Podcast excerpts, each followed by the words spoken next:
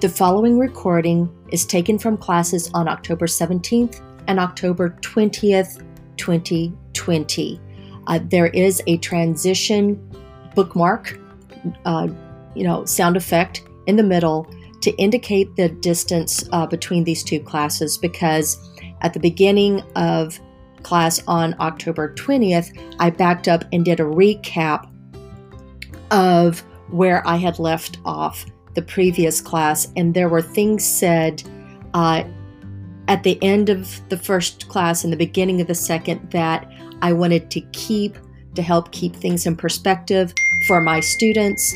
And so I have left those in the recording. Uh, so, with that being said, let's plug in. Okay, and then there's the references for anybody who wants to follow up on, on some of that. Okay, let's jump over and um, talk about the lead up to World War One. And I'm doing this here, even though we won't start World War One proper for another week or two, um, because it means talking about a couple more things regarding Queen Victoria that just sets the stage that you just sort of got to know in the background as we talk our way through to um, 1914, which is the outbreak of World War One, and of course you can see here this uh, political cartoon that shows the domino effect of how the world got sucked into World War One and, and, you have the you know if you touch me all if you make a move oh, if you hit that little fella if you strike my friend oh, if you hit him oh there if you chaps do blah, blah, blah, and and it's just like boom boom boom boom boom boom boom. Okay it's a cartoon it's silly but it's actually pretty accurate. And what this mostly revolves around is the fact that before he died albert and Victoria had nine children. And unlike royal couples of previous centuries, all of their children made it to adulthood and all of them got married. So, I am not, oh, yes, hello. Okay, first things first, here are a couple of grandchildren of Queen Victoria. You have Tsar Nicholas II on the left. This is the infamous last Tsar of Russia. Remember, he and his wife and their children, five daughters, and then the son Alexei, who was a hemophiliac, a free bleeder. Um, big story wrapped around him. Um, but they, during the Bolshevik Revolution, they were taken out and killed, and the uh, the line of czars in Russia came to an end. That's him, and he is there with his first cousin, King George V of England and you look at them, especially with those impressive mustaches and beards, and you would think they were twins. And they're not, they're cousins, they're first cousins. But the reason they look so alike is that even though they represent totally different monarchies, they all have the same grandmama, Queen Victoria. Um, and I'm I'm sorry that's missing. I'll correct that for whenever um, I put that on the YouTube. The YouTube. That's, yes, English. Sorry. All right, so March 1863, Victoria poses for a photograph with her nine children and the bust of Albert. That's the marble bust there, which um, the, the photography, or maybe it's just the way it was scanned in, you can't see any of his features. Um, I, am sure if you look this up online, you could find a, a, a better uh, version that maybe shows uh, the features of the marble bust a little bit better. But surrounding her and this um, replica of Albert are their nine children. And through her nine children, England's royal bloodline would reach into the European dynasties of Greece, Romania, Russia, Spain, Germany, Hesse, which was another uh, German kingdom, Prussia, another Germanic kingdom, and then several other Germanic kingdoms, Norway and Sweden.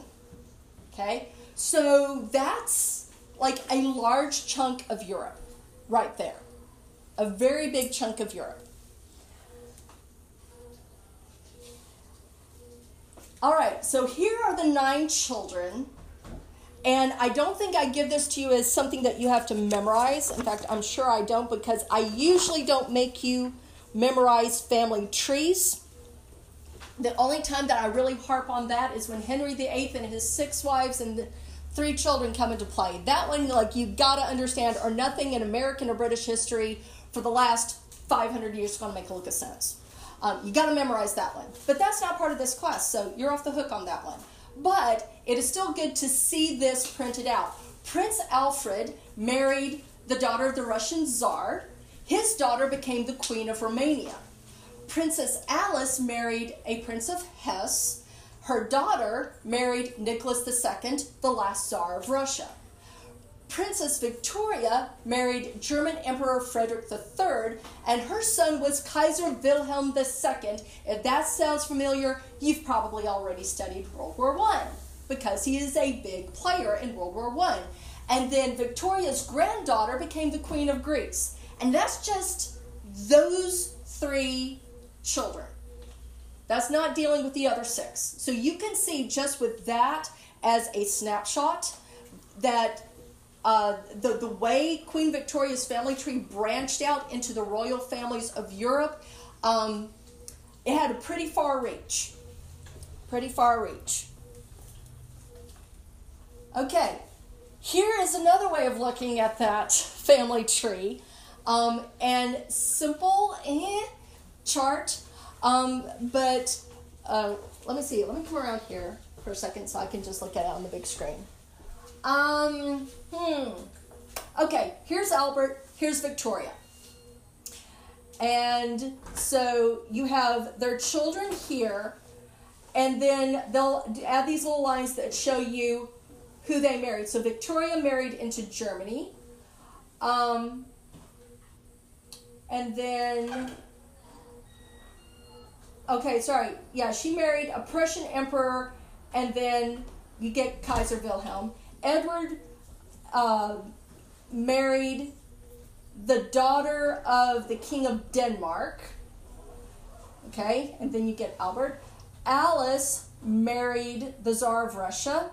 Alfred married um, the daughter of Alex, Alexander II of Russia. So we got a double Russian tie there.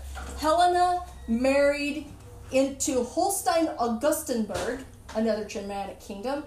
Louise married the Duke of Argyll. Can't tell you a whole lot about that. Arthur married into uh, Prussia. Leopold married Helen of Waldeck, and their son became the Duke of Coburg. Coburg is another Germanic kingdom. And then Beatrice married the king. Uh, oh, sorry, she married Prince Henry of Battenberg, and her daughter married the King of Spain. And then through other things, we get to uh, Prussia. Of course, we have the Prince of Wales. The uh, uh, granddaughter marries the King of Norway. Anyway, you get the idea. Complicated, but by the time we get to 1914, what does this mean about all of the crowned heads of Europe? They're all related. They're all related. Which means that World War One is more of a family feud, quite literally, as much as anything else. I mean, yes, it involves governments and supplies and blockades and, you know, poor Archduke Ferdinand, he gets assassinated, but it basically, this, the trigger, and, and it's back, going back to that original political cartoon. So all of a sudden, that domino effect has a very different tone to it because these are not just you know guys in the schoolyard are like don't mess with my best friend or i'll beat you up. Like these are all first cousins they're all cousins to each other first and second cousins and so it's like you know my mama and your mama are sisters and so if you don't do what i say then uh, you know it's that kind of domino effect You thought your family dynamic was bad. At least it didn't end in a world war. Oh, yeah, exactly. You talk about putting the fun in dysfunctional, right? Oh. talk about a mess. So, so again, to alleviate any concerns, you do not have to memorize the family tree. All I'm asking you to do is to try to wrap your mind around this just enough to know that World War One is at its root a big family feud, and that is very disappointing. That slide is um, not showing up very well. So, cutting to the chase here, and I will give you the part that doesn't show on the screen. Um, Congress of Berlin happens uh, from 1884 to 1885. And it's during this time, um, during this Congress, that the rules for colonization in Africa are laid down. Um, and uh, for what's going to happen in Africa over the following 15 years. So basically, from then until the year 1900, because 1900, new century. So this is the big um, sort of uh, deadline. France, Britain, and Germany were the major players. The chief point of dispute, and I think this is where your other blank is, the Congo River Basin. That's Congo, C O N G O, River Basin. Of course, this is in the heart, the very center of Africa. Everybody got that? All right, so here's a map of Central Africa. You see the Democratic Republic of Congo. You see all of the rivers networking through there. Now, again, you've got the Sahara Desert to the north, you've got the Kalahari Desert to the south, but through Central uh, Africa, you've got this rich, lush jungle region. Yes, Cameron. Can we go back to that last slide? Okay, sorry.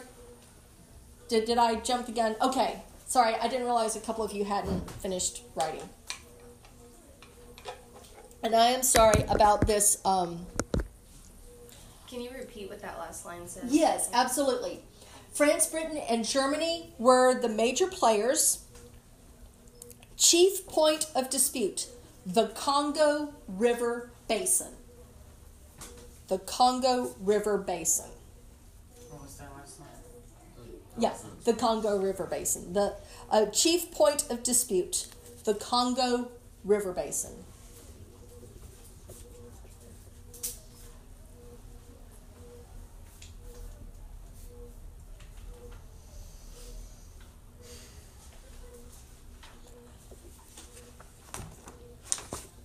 I guess it's true what they say about not wanting to work with your family.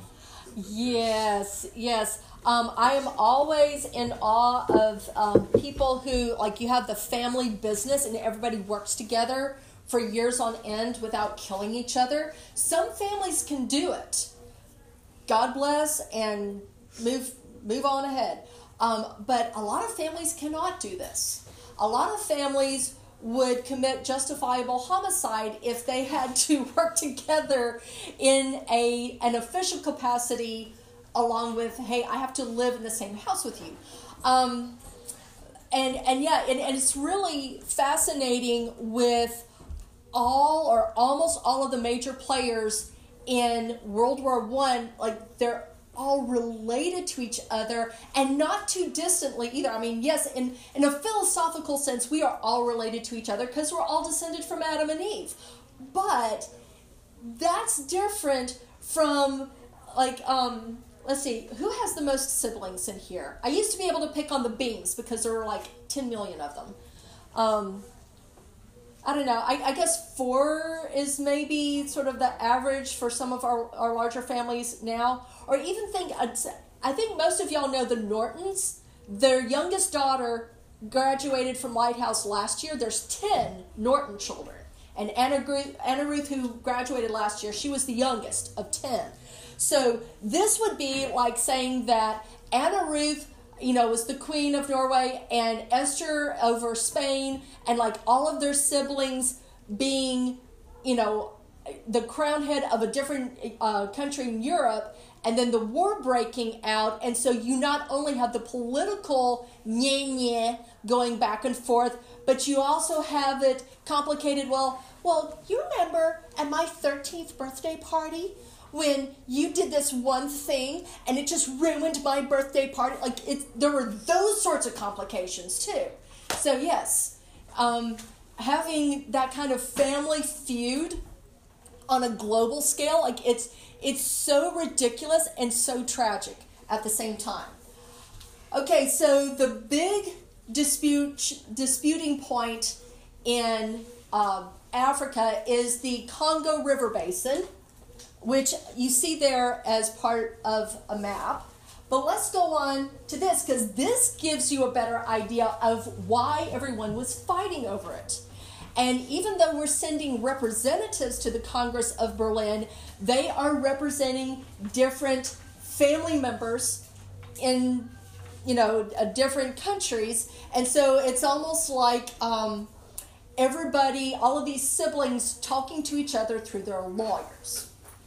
And they're trying to figure out what to do about the Congo River Basin. And you can tell it's lush, it's fertile. There's so much land in Africa where you cannot do farming. This is why in Egypt the Nile River is king, and even now it is still considered as being this, this sacred space in Egypt because you can't grow anything for most of anywhere else in Egypt. But you get to the Congo River Basin and you have these raw materials that are seemingly ripe for the taking and um, and it exists here and not really elsewhere in Africa. So prior to 1880, this is part of the scramble for Africa. This is the you've already done the map. Here's sort of the philosophy behind that. Prior to 1880, Europe had very little profound impact or influence in Africa, minus the whole shipment of slaves to the New World. So we're, we're not going to lump that in under the heading of little influence or impact.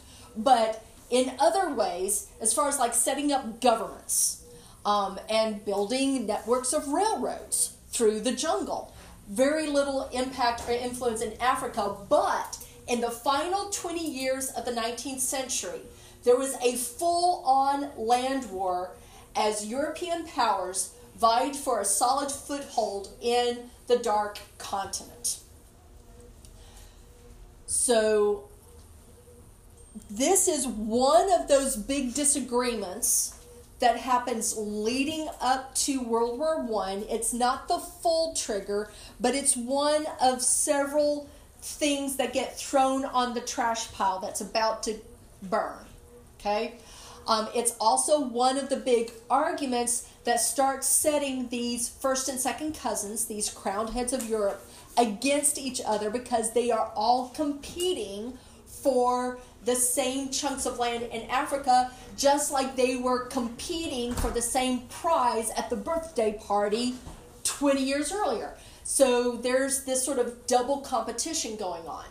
Um, you also see there another political cartoon, The Colossus of Rhodes. And of course, the Colossus of Rhodes, the original Colossus of Rhodes, was one of the uh, great wonders of the ancient world. This is Cecil Rhodes, um, who uh, uh, represented British interests um, and was angling for imperial, im, imperialist ambitions for Africa.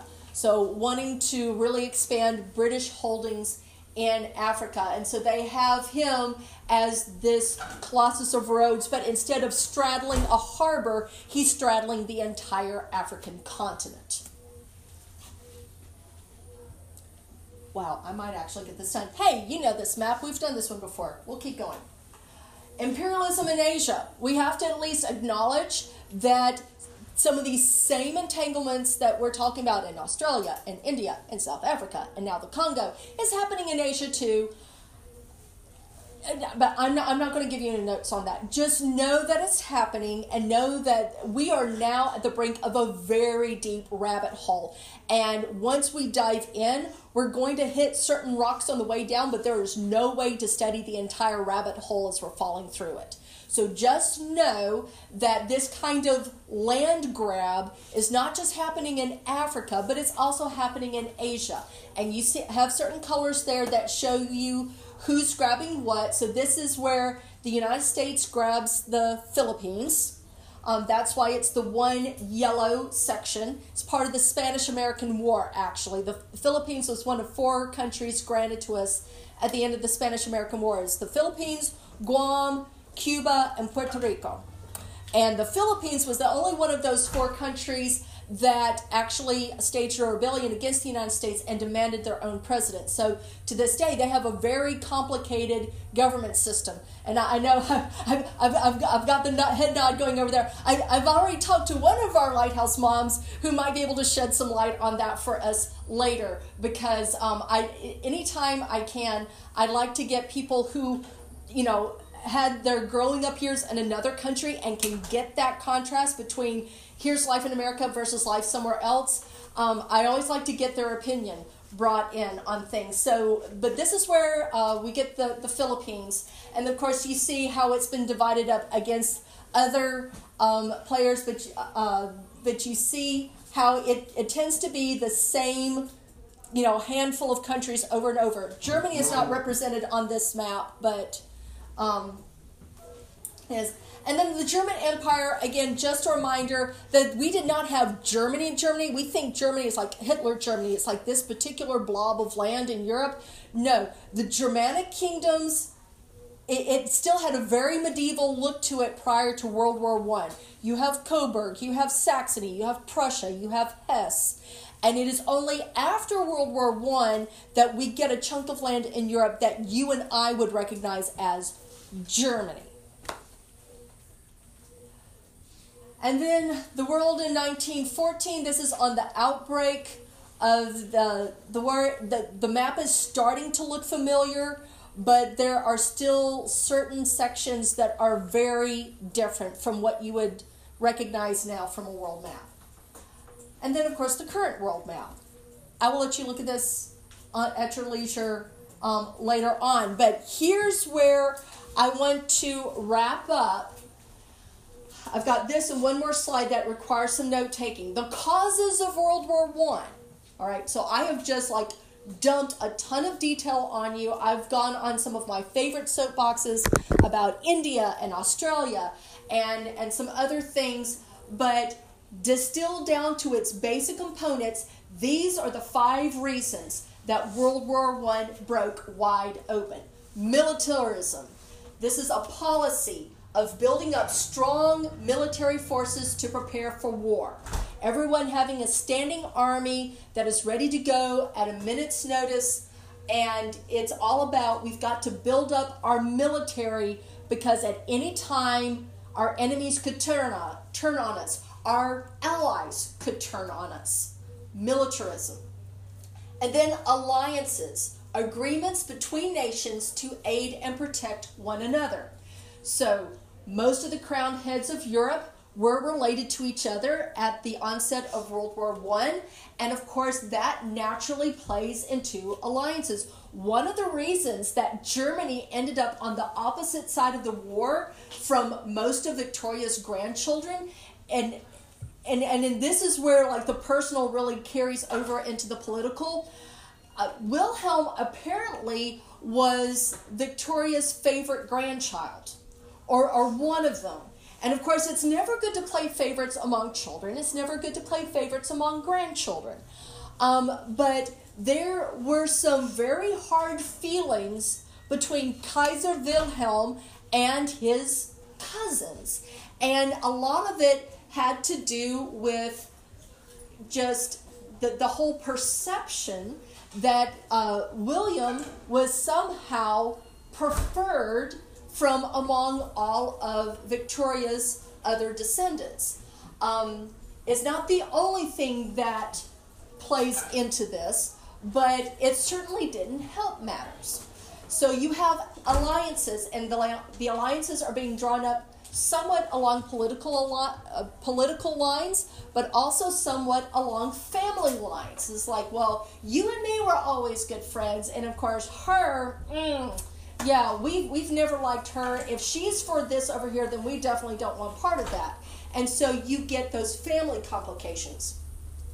Then nationalism. And this is old world nationalism, pre 1914 nationalism. Nationalism being pride or devotion to one's country, not the government. You know, I am proud of being Greek because I'm descended from a long line of Greeks. I speak Greek and I am Greek Orthodox. This is the religion of my people. I have nationalistic pride in that, not, you know, I pledge allegiance to a flag, Heil Hitler, goose step behind the dictator. I am proud in my country, not my government.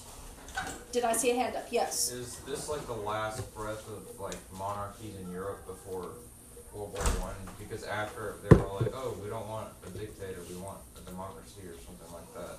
With all these like cousins marrying and becoming power head figures and stuff, and then going to war with one another, kind of flips the political system on its head. If if the world map was a chessboard, World War One is the table flip that resets the entire game. It, it just completely changes all of the rules. It, it resets us to a new game. Um, when Victoria died, and I'll have to end here because I know we're out of time, and there is one more slide, but I'll just have to give it to you next time. Um, when Victoria died in 1901, she had a very long, elaborate funeral, and all of the crowned heads of Europe came to it because these are all of her children and grandchildren, obviously. But it was, it is, they didn't know it at the time, but it was the last great um, gathering of all of those British monarchies by the end of World War One. Most of those monarchies no longer existed, and the ones who did had been radically altered.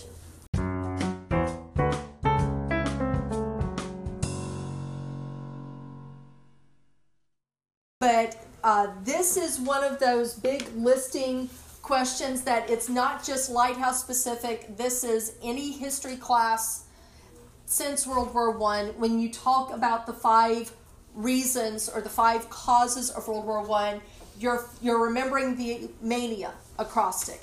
Militarism, alliances, nationalism, imperialism, and assassination. Um, and I believe I talked through the first three uh, by the end of class the other day. So, militarism, we're building up strong military forces to prepare for war because we expect to go to war imminently. We might not, but that's what we expect. So, we have everything ready. We build up a big army. We build up all of the uh, supplies that go with that. In the Germans' case, and of course, they took everybody by surprise with this, uh, that included the manufacturing of tanks.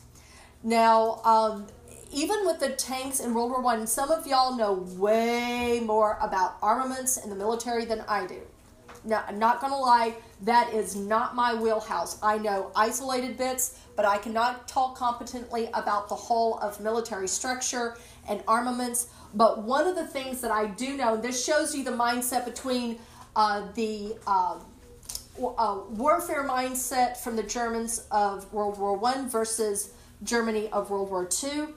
Um, and part of it's a technology thing as well, but the original tanks that they built for World War One, the Allies, the people fighting against uh, the Germans, realized that if you were in a narrow space and a tank was coming your way, if you could lie down flat between the treads, the tank the tank would run right over you, and you would be no no harm, no foul, uh, no no worse for wear.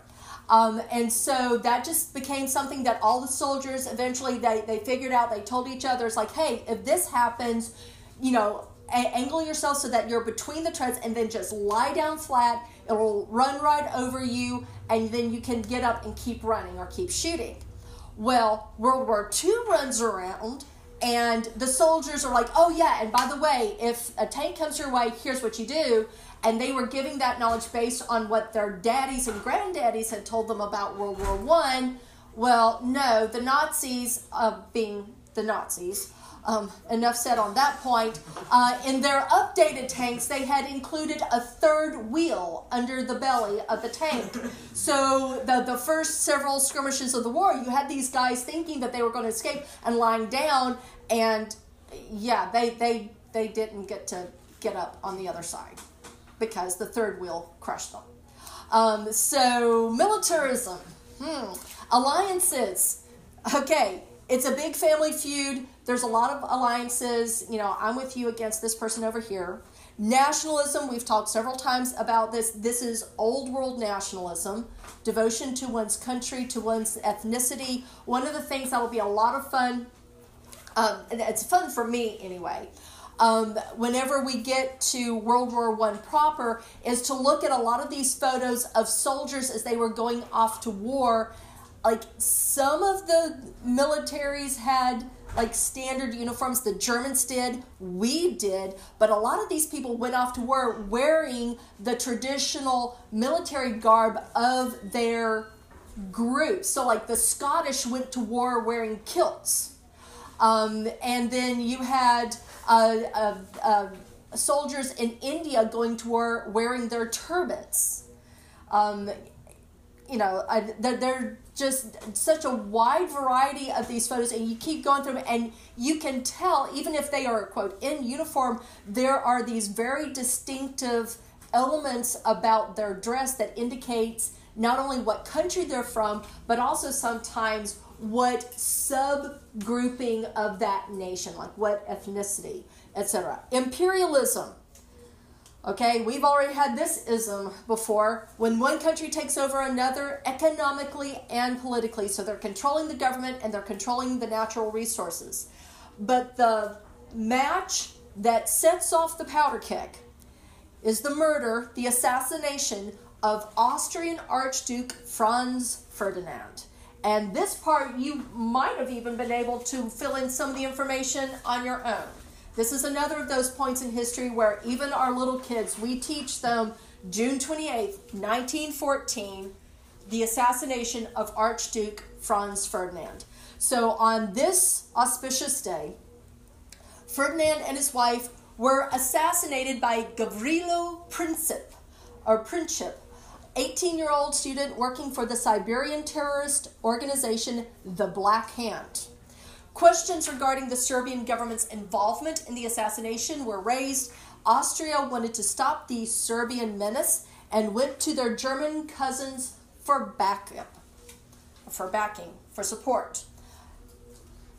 There you go. This this is the thing that sets off the entire cascading row of dominoes. So what you see there in the central photo, and this is from June 28th, 1914. Um, they're going on an official tour. They are in Serbia. They are there to tour um, territories and principalities that belong uh, uh, to them. So it's, you know, the official tour in the open car where they can see and be seen. And this photo was taken probably less than 30 minutes before the assassination. Um, and of course, you see there on the left the, uh, the coat that uh, Ferdinand was wearing. Um, direct hit to the chest. You know, there, there's no coming back from that, certainly not in 1914. Now, the irony of this is that the reason Gavrilo was able to get so close to the car and fire the shot that he did is because the driver of the car took a wrong turn. And as with a lot of these European countries, even today, you go off of the main drag and these side roads get very narrow. And, you know, they're meant for pedestrians or they're meant to get by with just like a horse and buggy. And so the car took a wrong turn and realized that you know, he couldn't go in reverse. He was going to have to go forward. And so it created this unexpected detour. And it was during this detour that Gavrilo uh, came alongside the car, and got up on the running board. Because, you know, those older cars had those little running boards, those little steps up, and was able to fire point blank into Ferdinand's chest. So, if the car had not taken the wrong turn, would he still have been assassinated anyway? Good question, because Gavrilo was not the only member of the Black Hand, obviously. Um, but on that day, that's what happened, and he was it. Yes, Leo. There have been multiple attempts beforehand by a bunch of other members of the Black Hand. Mm-hmm. I think one of them may or may not have. Uh, I think he tried to shoot Ferdinand, but he uh, missed or something, and like a crowd uh, beat the guy to death. Yeah, yeah, yeah. It, the, the the interesting thing with this, and yes, you're right. There had been multiple attempts on him before that, even that day. Um, but it was the detour that sort of broke down everyone's guard. It went off script, you might say. And of course, once something like that goes off script, then that's when your opportunists, uh, opportunists sort of get through the cracks.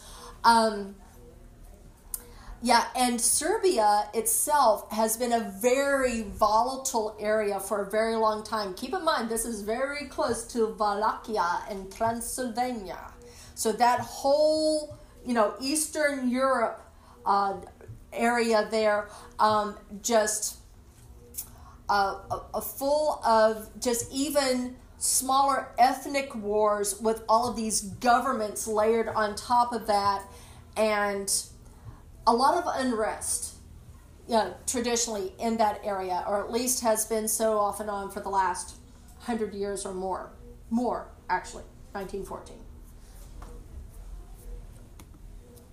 Okay, and then we have a picture here of the New York Herald uh, proclaiming the news. Um, and of course, his, his consort, that would be his wife, um, the Duchess of Hohenberg. Um, and so basically, and you see there um, the title Archduke Francis Ferdinand and his consort, the Duchess of Hohenberg, are assassinated while driving through streets of Sarajevo, Bosnia. Okay, and um, and basically, we don't have a formal declaration of war at this point, but this is setting the stage. This this is the the 9/11 that changes things for everybody. Like you get up the next morning and you read the paper and you go, "Oh my goodness, this is this is going to change some things." Because again, with so many of the crown heads of Europe all being essentially part of one big family, like there was going to be no easy way to untangle all of this. Um, yes. And then, of course, uh, I think this is maybe the last little smidge on your note taking sheets there. European allies quickly scrambled to declare their alliances and allegiances. The United States, however, did not join the war until April 1917. And this gets into, um, I think I even made copies of it. Yeah, the I'll, I'll do that closer to World War One. But this gets into like the Zimmerman telegram and the sinking of the Lusitania and all of that. That is what pulls America into the war in 1917. So this is something to remember. Um, a, a lot of historians, even non-American historians, will say that America's entry into the war when it happened is what caused Germany to lose the war because by the time we get to uh, the spring of 1917, everybody else they're exhausted. They're so deeply entrenched. It's trench warfare, and a lot of these entrenchments, like they hadn't moved in six months, eight months, a year, or longer. And then all of a sudden, the Allies get this new influx. It's fresh blood, fresh enthusiasm, and then also the fact that the Americans have this way of just thinking outside the box. I mean, we come from a culture where, uh, you know, historically, like you make your own way with it's it's you, your horse, your dog, your your Bowie knife, your shotgun, and you're just figuring out how to do things on your own because all of the raw materials are there. It's just a matter of accessing them or bartering with the right person, you know, claiming the right homestead. And so we have this very do it yourself mentality. And if the kit isn't there, you don't have the toolbox, well, there's a way to do this. Just let me think about it for a minute. And it was that kind of spur of the moment inventiveness of the Americans that really tipped things uh, there in the final uh, months of the war. Yes. The Lusitania wasn't that the ship that sunk before the Titanic? I know it was. Um, no, the Titanic was in 1912. The Lusitania was 1917.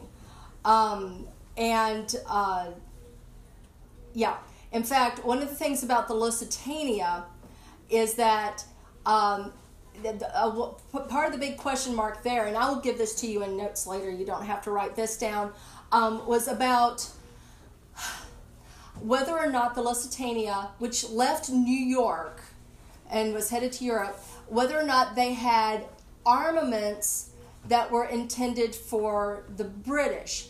And the Germans, you know, actually had representatives standing on the docks as people boarded the Lusitania and they were handing out flyers saying, We believe that this ship is carrying cargo that violates this this treaty, this agreement, what have you. If this ship leaves harbor, we will open fire. You need to sail another day. The problem was that all of these flyers that they, the, these memos that they were handing out were written in German. And most of the people boarding the ship that day could not read or speak German. And so everybody's like, oh, maybe there's a new schnitzel place down the road. Yeah, we'll do that when we get back. And they boarded the, the ship anyway. And then, of course, uh, once it left harbor and got into international waters, the Germans opened fire. And then that's when the boat sinks. A lot of innocent people died. A lot of innocent people who couldn't read German, apparently. And um, and that and the Zimmerman telegram, which and people still debate whether or not that was authentic or if it was falsified in order to get America into the war, um, which uh, was promising land to Mexico that America had wrongfully taken. So, you know, if, if you will do, you know, uh, this, that, and the other for us, then we will give back to you, like, you know, Arizona, New Mexico, California, because all of this is rightfully Mexico's anyway. And of course, the telegram was intercepted and decoded. And then b- between the telegram and the Lusitania, that got the Americans' blood up. And of course, we got into the war at that point. So, um, yeah, interesting stuff. All right, this, I did not give you any blanks for this, but this is something that needs to, and, and actually, instead of doing all of the crazy circles, what you need to focus on are the blue and the red. All right, so uh, you have you need to make a list somewhere, even if it's in the margins of your notes. The uh, triple entente and the triple alliance. So the triple E and the triple A.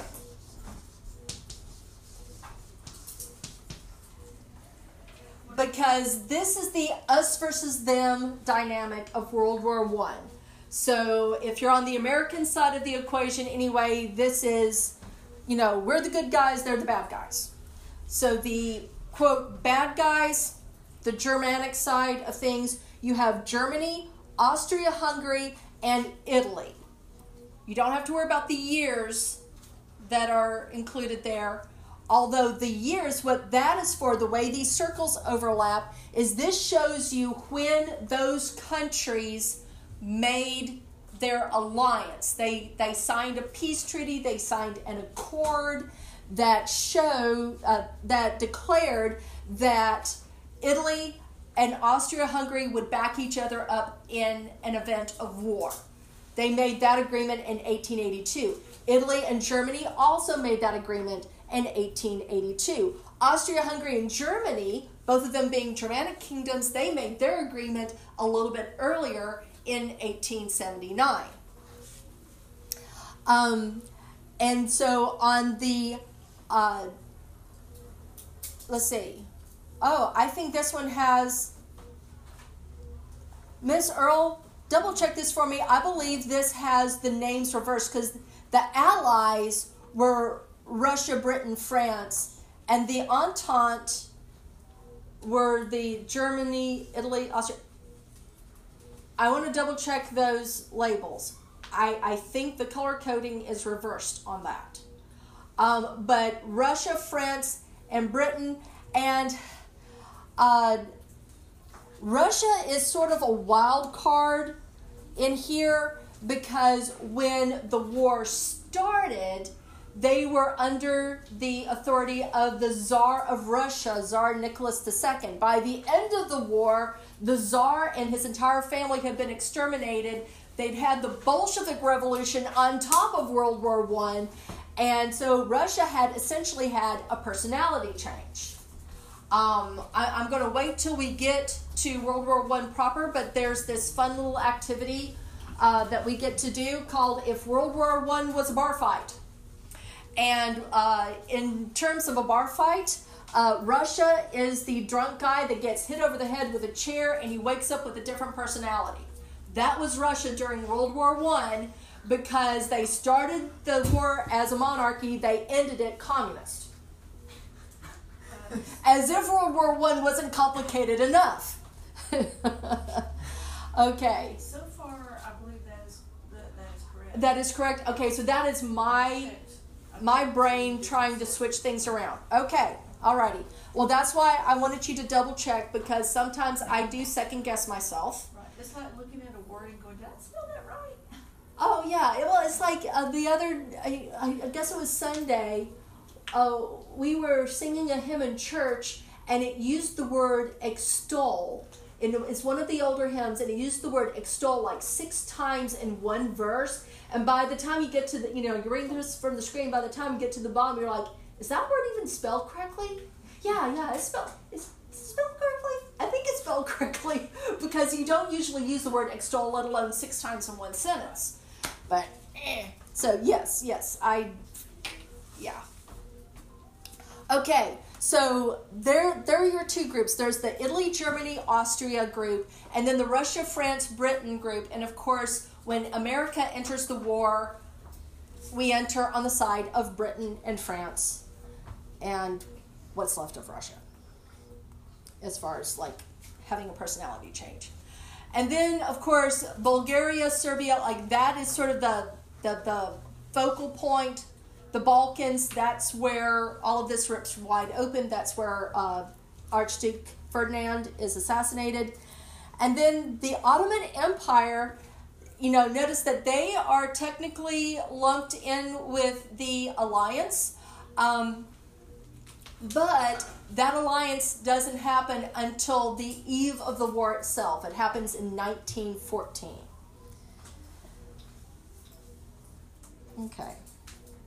And then, just sort of as a preview, uh, Australian soldiers in Egypt. Now, if you're going to send soldiers to fight in the middle of the desert, you get you some outback cowboys. That is such a cool picture. Isn't it though? So and on much. camels. Like this is what's so fun and weird about World War One, as tragic as it is on so many levels, is that it's it's the um it's the collision war. It's the war that it was the last war to, where um, soldiers rode into battle on horseback, or in this case, camelback, and uh, employed swords and bayonets um, but then we also have mustard gas, and we have tanks, and we have planes. We have the Red Baron, the Red Baron, um, which, you know, if you know Charlie Brown and Snoopy, then you're familiar with him as like a, a reference within a cartoon. Uh, a context, but the Red Baron was an actual person, and he was like the flying ace of World War One. Um, but yeah, that's just you know, I love it. And of course, that that must be the general just chilling out. His camel's just like done for the day. He's just sitting and ruminating. Yes. Uh, there was a German general at the end of, I think it was actually World War II, because that was when Norway and Sweden and all those northern countries got involved, that said, um, if I was to take hell, I would take the Australians with me to take it, because if I was to hold it, I would take the Swedish with me to hold it. that's that's fun. That's yeah. I, I hadn't heard that quote, but it, it makes sense to me. Well, and if you think about the Swedes and the Norwegians and the Finns, as far north as they are, like you you have to you, you talk about like digging in in a what's generally considered a very inhospitable region. Like they're probably the only ones who can compete with the Russians for outlasting brutal winners. The funny thing with them is like on paper, I think they surrendered, but their government was still technically like, "Here's ammo to kill German soldiers." with." They were like throwing stuff to militant groups that popped up out of nowhere, aka the Swedish, the, the army that Yeah. had gone underground and was just still fighting. But on paper, they had surrendered to try and keep civilians out of the war as much as they could. So Yeah, there are a couple of grisly photos from the Second World War that like they're they're morbid, but they're also kind of funny because these groups that you're talking about, there there were some um, some key battles that were fought in those regions during a very fierce winter um, during the Second World War, and um, some of the German soldiers froze to death because again they apparently are lightweights when it comes to like super cold winters um, but what the they would uh, I, I guess that's where I'm getting the Allies confused. Is that it's the Allies in World War II, but we're the Entente in World War One. And that's that's what I have to keep straight. Um, but the Allies, uh, and what they did, and especially like in, in Norway, Sweden, is that they would get the corpses and then stand them up and like pack snow and ice around their feet so that if like the next wave of Germans coming over the hill, they would come and they would find their own frozen countrymen doing like these little zombie grimaces at them. And you know it's meant to demoralize them but it's like hey we found another dead one. Get some ice let's build a snowman. Do you want to build a snowman? You know it's just like this weird kind of fun thing that's kind of sad and sick at the same time. But you know the world war then it's it's one of those things where where it gets ironic like you have to laugh because the bad parts are just so just supremely bad that you got to get your laughs in when you can. Because like the the Nor Norwegians I know used to like during the winters they were just tied up in like the mountains and stuff and there's pictures of the soldiers. They look like Ku Klux Klan members because all they're wearing is pure white like just completely white soldier out like uniforms and the Germans are walking up in blue well it's normally good camouflage but they're standing in a snowfield yeah and they're getting massacred because they can't So see anybody. And there's like five guys on the hill going, "Hey, look, there's 500 Germans. Let's just start shooting them." yeah And there's tales of like five Norwegians taking out entire legions of German troops because they were wearing white snow uniforms and the Yeah. Germans couldn't see you them. get five snipers who are very well camouflaged against an army that didn't plan very well and yeah it's like the ultimate david and goliath kind of story